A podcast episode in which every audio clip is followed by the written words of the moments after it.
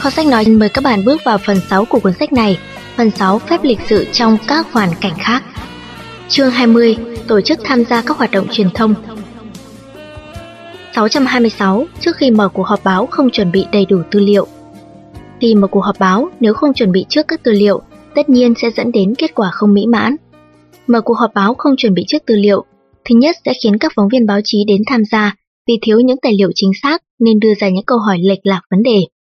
Thứ hai, sẽ khiến tin tức phát đi không chính xác, từ đó tạo ảnh hưởng không hay cho ngành truyền thông. Thứ ba, sẽ khiến nhà tổ chức không đạt được hiệu quả tuyên truyền như dự định. Còn một điểm quan trọng nữa, không chuẩn bị trước tư liệu nói lên rằng người tổ chức họp báo chưa làm tốt công tác chuẩn bị. Mách nhỏ, trước khi mở cuộc họp báo nhất định phải chuẩn bị đầy đủ các loại tài liệu chữ viết, hình ảnh. Nếu cần thiết, khi họp báo nên phát những tài liệu liên quan cho các nhân viên ngành truyền thông có mặt tại đó. Trước khi mở cuộc họp báo nên đối chiếu cẩn thận các tư liệu, tránh những tin tức sai lầm. 627. Mở cuộc họp báo không lựa chọn địa điểm thích hợp. Mở cuộc họp báo nếu không lựa chọn địa điểm thích hợp cũng giống như biểu diễn mà không có sân khấu thích hợp, khó đạt được thành công. Nếu quy mô của cuộc họp báo lớn, các nhà truyền thông được mời đến khá nhiều, hoặc sau khi họp báo có nhiều hãng truyền thông không mời mà đến, lựa chọn không gian nhỏ hẹp như phòng họp của công ty, rõ ràng là không đủ nghiêm túc, chính quy, đồng thời sẽ mang lại phiền phức cho giới truyền thông khi chụp hình, quay phim. Ngược lại, nếu buổi họp báo không cần mời quá nhiều hãng truyền thông tham dự, nhưng lại chọn địa điểm tại phòng đa chức năng tại khách sạn tráng lệ, điều này rõ ràng là hư trương thanh thế. Không gian quá lớn sẽ khiến cho không khí trở nên trầm lắng, không gian quá nhỏ sẽ tạo ra cảm giác bị ức chế. Mách nhỏ, khi mở cuộc họp báo nên căn cứ vào quy mô dự định và tình hình của các hãng truyền thông để sắp xếp địa điểm thích hợp. Địa điểm mở cuộc họp báo nên căn cứ vào tính chất và mục đích đề ra để lựa chọn phòng hội nghị của khách sạn lớn hay phòng họp của công ty. Địa điểm mở cuộc họp báo phải có đầy đủ ánh sáng, tầm nhìn thoáng đãng. 628. Mở cuộc họp báo không suy nghĩ đến sự thuận tiện của giới truyền thông. Mục đích mở cuộc họp báo thường là để công bố với cộng đồng về suy nghĩ, mục tiêu của cá nhân hoặc tập thể, dùng để tuyên truyền hay làm rõ sự thực. Nếu không nghĩ đến sự thuận tiện của giới truyền thông sẽ khó đạt được mục đích. Địa điểm tổ chức cuộc họp báo quá nhỏ, chỗ ngồi quá ít, thậm chí số lượng tư liệu, tài liệu cần thiết cho hãng truyền thông đều có hạn. Điều này khiến cho giới truyền thông khó tiến hành phỏng vấn. Tuy nói là họp báo, nhưng giữ im lặng với đa số vấn đề, dù những vấn đề này không ở trong phạm vi cấm kỵ, cuộc họp báo cũng khó đạt được hiệu quả như dự định, ngược lại có thể gây ra ảnh hưởng xấu. Mách nhỏ, khi mở cuộc họp báo sắp xếp địa điểm và chỗ ngồi nên suy nghĩ đến sự thuận tiện của giới truyền thông. Người mở cuộc họp báo nên chuẩn bị đầy đủ những tài liệu hỗ trợ như in tài liệu, mô hình, mẫu, sa bàn, biểu đồ, bản thuyết minh. Đối với những vấn đề không đi ngược với nguyên tắc, người phát ngôn không nên lẩn tránh. 629. Khi phỏng vấn đưa ra câu hỏi gây khó dễ. Mỗi phóng viên đều hy vọng mình sẽ phát hiện ra được một tin tức kinh thiên động địa, do đó khó tránh khỏi việc đặt ra những câu hỏi làm khó đối phương. Nhưng điều đó không thể hiện được năng lực của người làm báo. Khi phỏng vấn đưa ra những vấn đề mang tính riêng tư sẽ khiến đối tượng được phỏng vấn cảm thấy bối rối, thậm chí phẫn nộ. Khi phỏng vấn đưa ra những vấn đề khiêu khích đối phương khiến người được phỏng vấn cảm thấy bị lăng nhục. Khi phỏng vấn đưa ra những dự đoán làm tổn hại đến hình tượng của người được phỏng vấn sẽ tạo ra áp lực vô hình cho đối phương. Khi phỏng vấn đưa ra những câu hỏi gây khó khăn, một mặt nói lên rằng người phỏng vấn không tôn trọng đối tượng được phỏng vấn, cũng không tôn trọng chính mình. Một mặt sẽ bị đối tượng được phỏng vấn và những người khác coi là xâm phạm quyền lợi. Khi phỏng vấn đưa ra những câu hỏi gây khó dễ, vừa không kéo gần được khoảng cách của báo chí với đối tượng được phỏng vấn, đồng thời lại làm tổn hại đến hình tượng của đối tượng được phỏng vấn, người phỏng vấn và giới truyền thông. Mách nhỏ, khi phỏng vấn người khác nên đưa ra những vấn đề trọng tâm, lời lẽ ngắn gọn. Khi phỏng vấn cố gắng tránh những vấn đề không có tính mới mẻ, đề cập đến những vấn đề mang tính riêng tư của đối phương. Khi phỏng vấn không nên đưa ra những vấn đề làm khó đối phương. 630. Khi phỏng vấn đưa ra câu hỏi mà không quan tâm đến tâm trạng của đối phương. Khi phỏng vấn không suy nghĩ đến tâm trạng của đối phương là không đúng với phép lịch sự. Vận động viên vừa từ trường đua thất bại trở về, phóng viên lập tức hỏi cảm giác của họ. Đối phương nhất định không vui. Một người nào đó vừa mất người thân, phóng viên liền nhiệt tình bước lên hỏi họ có nhớ người thân không. Đối phương sẽ càng thấy đau lòng. Một diễn viên nào đó vừa nhận được giải thưởng đang phấn khởi, phóng viên liền hỏi họ về vấn đề trốn thuế. Đối phương chắc chắn sẽ chuyển từ vui mừng sang tức giận. Khi phỏng vấn không để ý đến tâm trạng của người được phỏng vấn, tùy tiện đưa ra câu hỏi, không chỉ khiến việc phỏng vấn diễn ra không thuận lợi mà còn khiến đối tượng được phỏng vấn không bao giờ muốn nhìn thấy bạn nữa.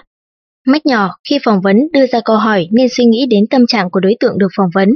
Không nên đưa ra câu hỏi quá nhạy cảm khi tâm trạng của đối tượng phỏng vấn không ổn định. Khi phỏng vấn nên tránh có tâm thái săn lùng với đối tượng được phỏng vấn. 631. Khi tiếp nhận phỏng vấn không chú ý đến ngôn ngữ và cử chỉ. Khi tiếp nhận sự phỏng vấn của báo chí, bạn cần đối diện không chỉ một vài người, mà là đối mặt với giới truyền thông và một số đông, thậm chí là cả xã hội. Nếu bạn không chú ý đến ngôn ngữ, hành động, sẽ bộc lộ rõ điểm xấu của mình. Khi được phỏng vấn nói năng qua loa đại khái, lắc đầu ngoẹo tai, liên tục có những động tác nhỏ, thậm chí văng tục bừa bãi, nói những câu cửa miệng hoặc tùy tiện hất cằm chỉ trỏ. Khi những thước phim hoặc hình ảnh thu lại về bạn được công bố rộng rãi trước mặt mọi người, chắc chắn bất cứ người nào có lòng tự tôn đều cảm thấy xấu hổ. Mách nhỏ, khi tiếp nhận phỏng vấn tránh có những động tác không đẹp mắt. Khi tiếp nhận phỏng vấn, nói năng làm việc phải dựa trên nguyên tắc, lịch sự, quy tắc và nghiêm túc. Khi tiếp nhận phỏng vấn nên tránh tình trạng đắc ý. Chương 21. Quan hệ ngoại giao. 632. Tùy tiện chụp hình, thu âm. Khi đi phỏng vấn ở nước ngoài, chưa được sự cho phép không nên tùy tiện chụp hình, thu âm.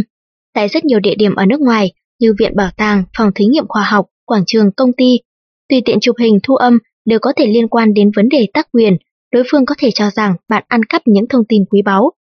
Chưa được sự cho phép đã tùy tiện chụp hình cư dân nước ngoài, cho dù người làm việc đó là nữ, trẻ con, đều có thể xúc phạm đến quy phạm đạo đức dân gian, phong tục tập quán và tôn giáo địa phương, từ đó sẽ dễ dẫn đến hiểu lầm, mâu thuẫn.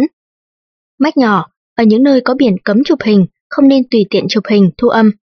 Trước khi chụp hình, nên lịch sự hỏi nhân viên làm việc hoặc đối tượng được chụp hình. Khi chụp hình gặp phải sự ngăn cấm, nên lập tức dừng ngay hành động của mình. 633. Khi ra nước ngoài được phục vụ nhưng không trả tiền boa. Ở trong nước rất hiếm nhìn thấy cảnh trả tiền boa cho người phục vụ. Nhưng tại một số khu vực thịnh hành, việc trả tiền boa khi nhận được sự phục vụ mà không chịu trả tiền boa là rất vô lý. Khi được phục vụ không trả tiền boa, bạn sẽ bị cho là không hài lòng với sự phục vụ của đối phương hoặc keo kiệt không muốn trả tiền. Như vậy sẽ làm giảm chất lượng phục vụ của nhân viên phục vụ. Mặt khác, không trả tiền boa rất dễ gây cho người khác ấn tượng bạn là người giảo hoạt, khiêu khích, làm tổn hại đến bộ mặt của đất nước mình. Mách nhỏ, khi ra nước ngoài, khi nhận được sự phục vụ, nên căn cứ vào mức thù lao của địa phương để trả tiền boa cho nhân viên phục vụ. Nếu không rõ thói quen tiêu thụ của đất nước hoặc nơi bạn đến, nên hỏi trước. Khi trả tiền boa, cố gắng trả bằng tiền của nước sở tại. 634. Đang ốm mà đến gặp người thương nhân nước ngoài. Đang ốm mà mang bệnh đi làm, đi học, tiếp khách, trong ý thức của nhiều người, đó là biểu hiện của sự chí công vô tư, chăm chỉ, coi trọng nghề nghiệp. Nhưng nếu bạn mang quan niệm này ứng dụng với thương nhân nước ngoài sẽ không được chấp nhận. Bị cảm, sốt, vẫn xuất hiện đàm phán đúng kế hoạch sẽ khiến khách nước ngoài có cảm giác như sắp gặp sự cố lớn, cho rằng bạn không quan tâm đến sức khỏe của họ. Trên cánh tay, chân, mặt có vết thương bên ngoài vẫn đi gặp khách nước ngoài, bạn sẽ khó lưu lại ấn tượng tốt cho đối phương. Mang bệnh đi gặp khách, trong mắt người nước ngoài, như thế sẽ dễ truyền nhiễm cho người khác, không tôn trọng mọi người, ích kỷ, xấu xa. Mách nhỏ, khi bị cảm nên hẹn thời gian khác gặp khách nước ngoài và nói rõ lý do. Khi mắc bệnh truyền nhiễm nên kịp thời hủy cuộc hẹn. Nếu là buổi họp vô cùng quan trọng nên kịp thời thảo luận với khách nước ngoài để thay đổi thời gian, hoặc sau khi được sự đồng ý của họ, chỉ định người thay thế đi gặp họ. 635. Hợp tác với khách nước ngoài mà không cung cấp tư liệu tiếng nước ngoài. Hợp tác với khách nước ngoài mà không cung cấp tư liệu tiếng nước ngoài là không thỏa đáng. Đàm phán hợp tác với thương gia nước ngoài mà lại không cung cấp tư liệu bằng tiếng nước ngoài cho đối phương sẽ gây nghi ngờ rằng bạn đang chèn ép người lạ. Tiến hành nghiên cứu cùng một vấn đề văn hóa với độc giả nước ngoài, lại không cung cấp tư liệu tiếng nước ngoài, họ sẽ cho rằng bạn không chuyên nghiệp, thiếu chân thành. Tiến hành các hạng mục nghiên cứu khoa học với khách nước ngoài nhưng không cung cấp tư liệu tiếng nước ngoài, khi hai bên triển khai hợp tác và giao lưu, sẽ dễ xuất hiện sự khác biệt và hiểu lầm. Việc cung cấp tài liệu bằng ngôn ngữ của quốc gia, đối phương sẽ thể hiện được tinh thần hợp tác và tôn trọng đối phương. Cho dù khách nước ngoài thông thạo ngôn ngữ nước bạn, cũng phải chuẩn bị đầy đủ tư liệu tiếng nước ngoài. Mách nhỏ, khi hợp tác với khách nước ngoài, nên chuẩn bị trước những tư liệu bằng ngôn ngữ của đối phương. Khi hợp tác với khách nước ngoài, nên cố gắng bố trí nhân viên phiên dịch.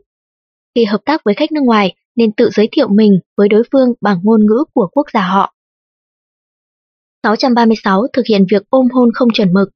Có những người, đặc biệt là nam giới, cho rằng người nước ngoài rất thoáng, thường có cử chỉ ôm hôn thân thiện.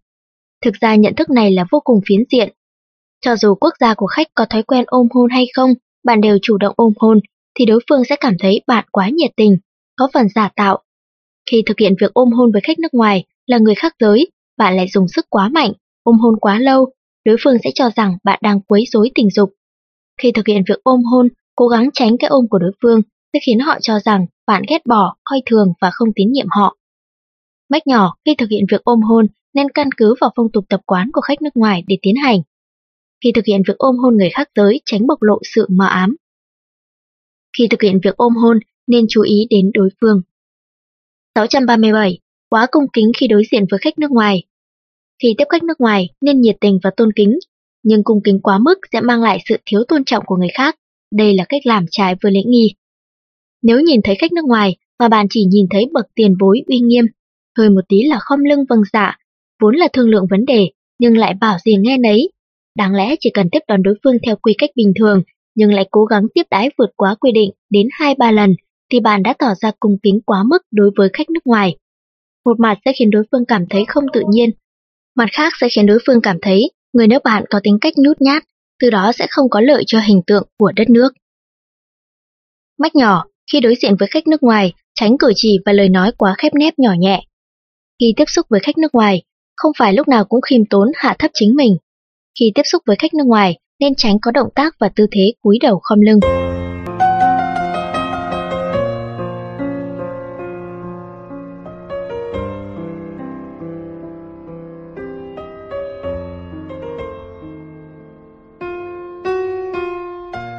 638. Xoa đầu trẻ con nước ngoài. Khi nhìn thấy một đứa trẻ đáng yêu, chúng ta thường có thói quen bước lên xoa đầu, biểu thị sự yêu thích đối với chúng. Bố mẹ của đứa trẻ lúc đó cũng thường cảm thấy vui vẻ, tự hào. Nhưng cách làm này không thích hợp với người nước ngoài. Có một số quốc gia cho rằng không được xâm phạm đến trẻ nhỏ, xoa đầu chúng nghĩa là lăng nhục. Có quốc gia cho rằng xoa đầu trẻ con là nguyền rủa, nhẹ nhất cũng bị coi là mạo phạm. Khi gặp khách nước ngoài, dù con cái của họ đáng yêu đến đâu, cũng không nên nghĩ đến việc bước tới xoa đầu chúng. Mách nhỏ, không nên tùy tiện xoa đầu trẻ con nước ngoài. Không nên tùy tiện ôm hôn trẻ nhỏ nước ngoài. Không nên tùy tiện nhìn chằm chằm vào trẻ nhỏ nước ngoài, cho dù bạn thích hay ghét chúng. 639. Mang những đồ vật không thuộc về đạo hồi vào nhà thờ đạo hồi. Không phải người theo đạo hồi mà bước vào nhà thờ đạo hồi vốn đã là hành động mang tính mạo phạm. Nếu bạn lại mang những đồ vật không phải của đạo hồi vào nhà thờ đạo hồi, rõ ràng là đang thị uy đến họ. Mang thịt lợn xúc xích vào tham quan nhà thờ đạo hồi, mang áo có in ảnh minh tinh màn bạc trên ngực, nữ giới xịt quá nhiều nước hoa, mang những đồ có mùi hành, tỏi, gừng hoặc sau khi ăn hành, tỏi, gừng bước vào nhà thờ đạo hồi đều là sự bất kính với đạo hồi.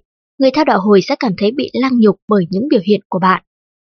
Mách nhỏ, nếu gót giày có vết bẩn, trên cơ thể có vết máu nên rửa sạch sẽ trước khi bước vào nhà thờ đạo hồi.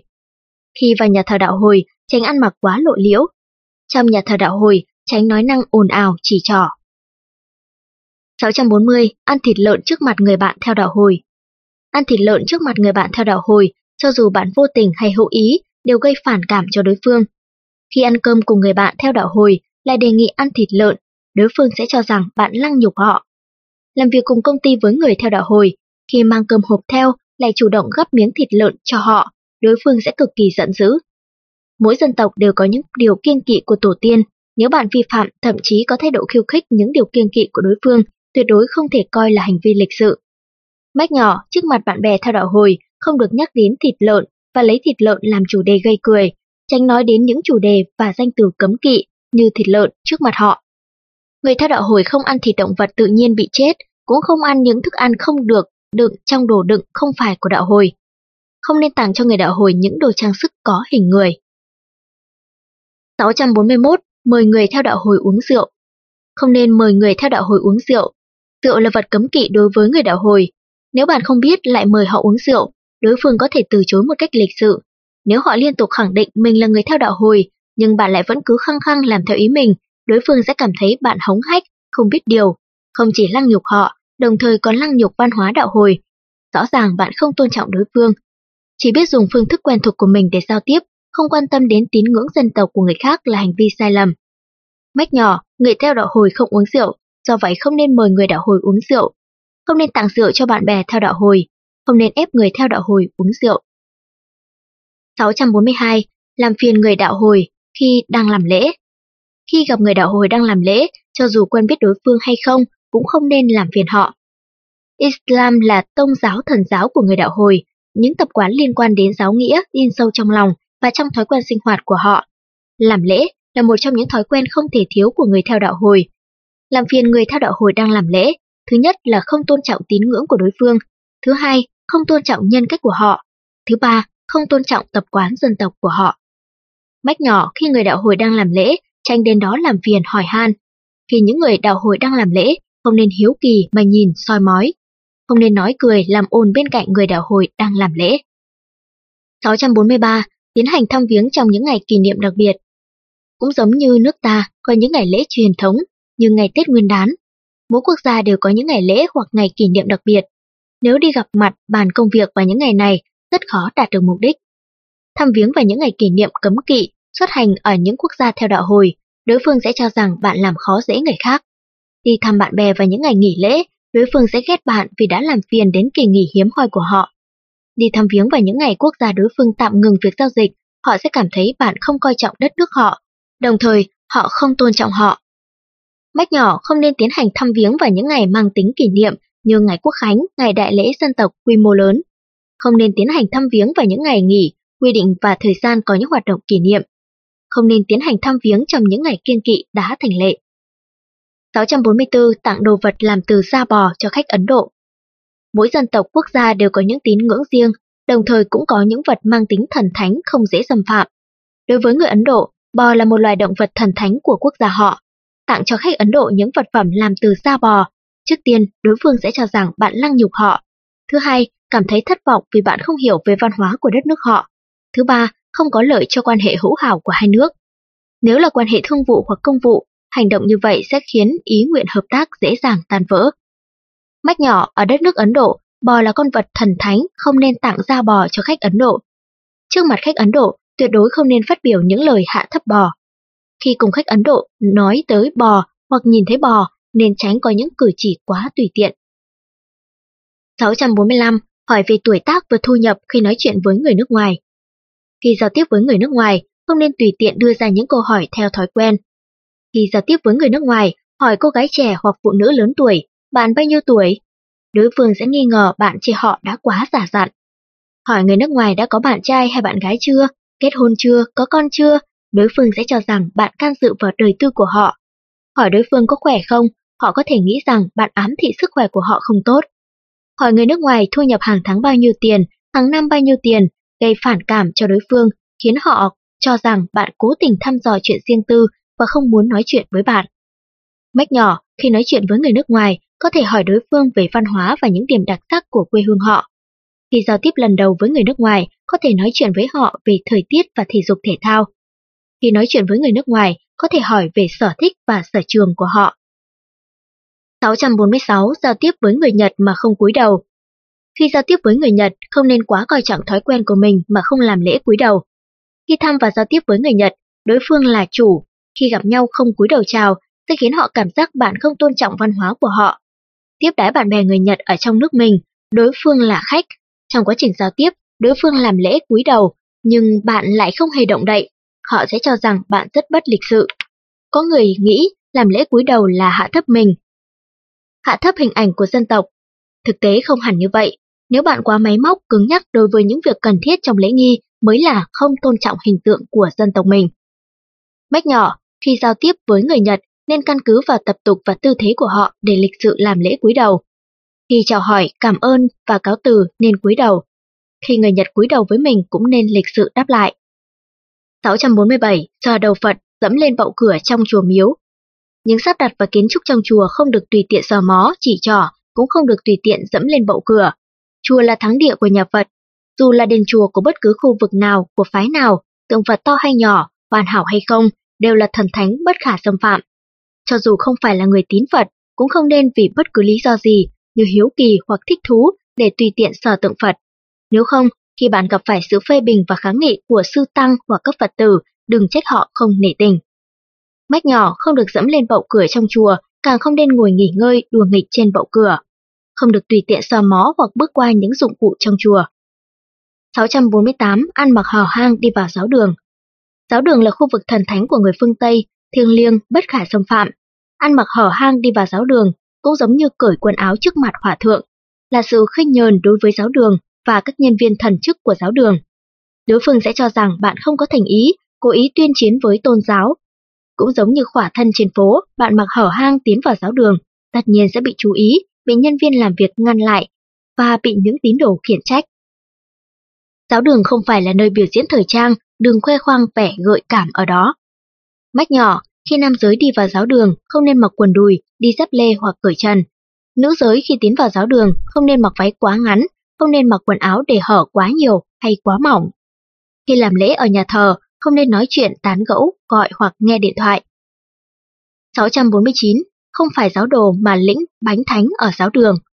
Không phải giáo đồ mà lĩnh bánh thánh trong giáo đường là hành vi không thỏa đáng. Không phải giáo đồ lĩnh bánh thánh trong giáo đường, trước hết là hành vi trục lợi và lừa gạt. Căn cứ vào tập tục của giáo hội là thuộc về tội, cũng giống như mạo danh để lĩnh tiền hay tặng phẩm của người khác. Nếu mọi người biết bạn không phải là giáo đồ, sẽ cho rằng bạn không thành thật, hoặc nghĩ bạn cố ý làm trò, lừa dối người trông coi nhà thờ và giáo đồ. Tiếp đó không phải giáo đồ, lại lĩnh bánh thánh là khinh nhờn tôn giáo, tuyệt đối không phải là phương thức giải trí thích hợp. Lỗ mãng nhận bánh thánh, ngậm vào miệng, sau đó lại nhổ vào lòng bàn tay, để xem đó là thứ gì, càng khiến tội tăng thêm một cấp nữa. Mách nhỏ, khi không phải là giáo đồ, bước vào giáo đường nên tuân theo cử chỉ của giáo đồ, có thể làm lễ thánh nhưng không được lĩnh bánh thánh. Khi không phải là giáo đồ, không nên có những cử chỉ làm ảnh hưởng đến trật tự trong giáo đường, ví dụ như khi người khác hát lại phát ra những âm thanh không hòa hợp. Không phải là giáo đồ, khi đi tham quan giáo đường nên tỏ ra lịch sự với người trông coi nhà thờ. 650. Ăn cơm khi chủ nhà đang cầu nguyện trước bữa ăn. Không nên ăn cơm khi chủ nhà đang cầu nguyện trước bữa ăn. Khi đến chơi nhà người nước ngoài, ngôn ngữ và cử chỉ nên nhập gia tùy tục. Theo tập quán trong nước, ăn trước chủ nhà cũng là hành vi khinh mạn, huống hồ những người nước ngoài lại vô cùng coi trọng lễ nghi. Khi chủ nhà còn đang cầu nguyện trước bữa ăn, bạn đã vội ăn cơm, một mặt tỏ ra không coi trọng chủ nhà và tín ngưỡng của họ, một mặt nói lên rằng trình độ tu dưỡng của bạn không cao, khả năng tự kiềm chế kém, không biết cách bảo vệ hình tượng của mình. Mách nhỏ, khi chủ nhà đang cầu nguyện trước bữa ăn nên giữ yên lặng. Khi chủ nhà cầu nguyện trước bữa ăn nên cầu nguyện với họ. Khi chủ nhà cầu nguyện trước bữa ăn, không nên nhìn vào đồ ăn với biểu hiện không thể chờ đợi lâu hơn nữa. 651. Tham gia tiệc kiểu Tây yêu cầu thêm cơm. Khi tham gia tiệc kiểu Tây, đặc biệt là tiệc gia đình, không được yêu cầu chủ nhà thêm cơm. Khi tham dự tiệc kiểu Tây mà yêu cầu thêm cơm, có nghĩa là bạn ăn chưa no, chưa đủ, ám thị với chủ nhà, họ chiêu đãi không chu đáo. Làm như vậy khiến chủ nhà xấu hổ, đồng thời khiến những người khác cảm thấy bạn là người hay bắt bẻ, yêu sách. Yêu cầu thêm cơm cũng khiến người khác cho rằng bạn phê bình chủ nhà keo kiệt, không có kinh nghiệm tiếp đãi khách. Mách nhỏ, khi tham dự tiệc kiểu Tây, đặc biệt là tiệc gia đình, nên tránh yêu cầu thêm cơm. Khi tham dự tiệc kiểu Tây, nên biểu thị sự cảm ơn đối với người mời hoặc chủ nhà. Khi tham dự tiệc kiểu Tây, nên khen ngợi đồ ăn thức uống. 642. Uống rượu vang một lần cạn luôn. Uống rượu vang một lần cạn luôn là không hợp với thói quen thông thường. Uống rượu vang một lần cạn luôn, người khác cho rằng bạn quá hấp tấp, không biết thưởng thức, không tôn trọng chủ nhà. Làm như vậy cũng khiến mọi người cho rằng bạn có biểu hiện căng thẳng thần kinh, tâm lý không ổn định, rõ ràng không có lợi cho hình tượng của chính bạn. Nếu rượu vang bạn uống là loại có nhãn hiệu nổi tiếng hoặc sản phẩm được cất giữ lâu năm, uống một lần cạn luôn sẽ khiến chủ nhà cảm thấy bạn quá lãng phí. Nếu bạn là nữ, người khác sẽ thấy vô cùng đáng tiếc vì sự kém cỏi của bạn. Rượu vang vốn được coi là khách quý trong yến tiệc, là tượng trưng của sự cao quý. Dùng rượu không nên quá khinh suất, nếu không sẽ thành trò cười cho người am hiểu. Mách nhỏ, nhiệt độ để uống rượu vang tốt nhất là từ 18 đến 20 độ C, không nên để lạnh. Nếu cùng lúc có mấy loại rượu vang, đầu tiên nên uống rượu mới, rượu nhạt, sau đó mới đến rượu cũ. Trước khi uống rượu vang nên lau sạch miệng, đồng thời ngửi hương vị của rượu. Khi uống rượu vang nên uống từng ngụm nhỏ. Khi uống rượu nên dùng tay cầm chân cốc hoặc nắm lấy cốc, từ từ cho vào miệng và để dừng ở đầu lưỡi một chút. Các bạn thân mến, những hướng dẫn trong cách uống rượu vang đã khép lại chương 21 của cuốn sách này, chương 21 Quan hệ ngoại giao. Mời các bạn cùng lắng nghe những nội dung tiếp theo của cuốn sách này trong phần tiếp theo các bạn nhé. Nếu có thể, rất mong nhận được sự donate ủng hộ của các bạn. Thông tin donate có để ở dưới phần miêu tả để có thêm kinh phí duy trì việc đọc. Xin cảm ơn các bạn rất nhiều. Xin chào và hẹn gặp lại.